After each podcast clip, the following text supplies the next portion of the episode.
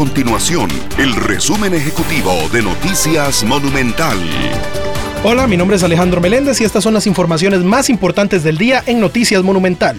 La Caja Costarricense de Seguro Social hizo un llamado a padres, madres y encargados de menores para que verifiquen que los niños estén al día con sus vacunas ante el inicio del curso lectivo desde la semana pasada.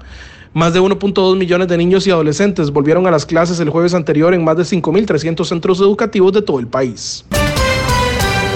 El Ministerio de Seguridad Pública informó que el costo de mantener operaciones de vigilancia y custodia en el sector de crucitas se estima en unos 60 millones de colones cada mes. La institución comunicó que presentarán una nueva denuncia ante la Fiscalía Agraria Ambiental por los daños que se han detectado en los últimos meses producto de las actividades de minería ilegal en crucitas.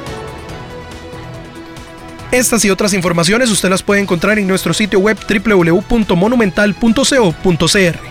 Nuestro compromiso es mantener a Costa Rica informada. Esto fue el resumen ejecutivo de Noticias Monumental.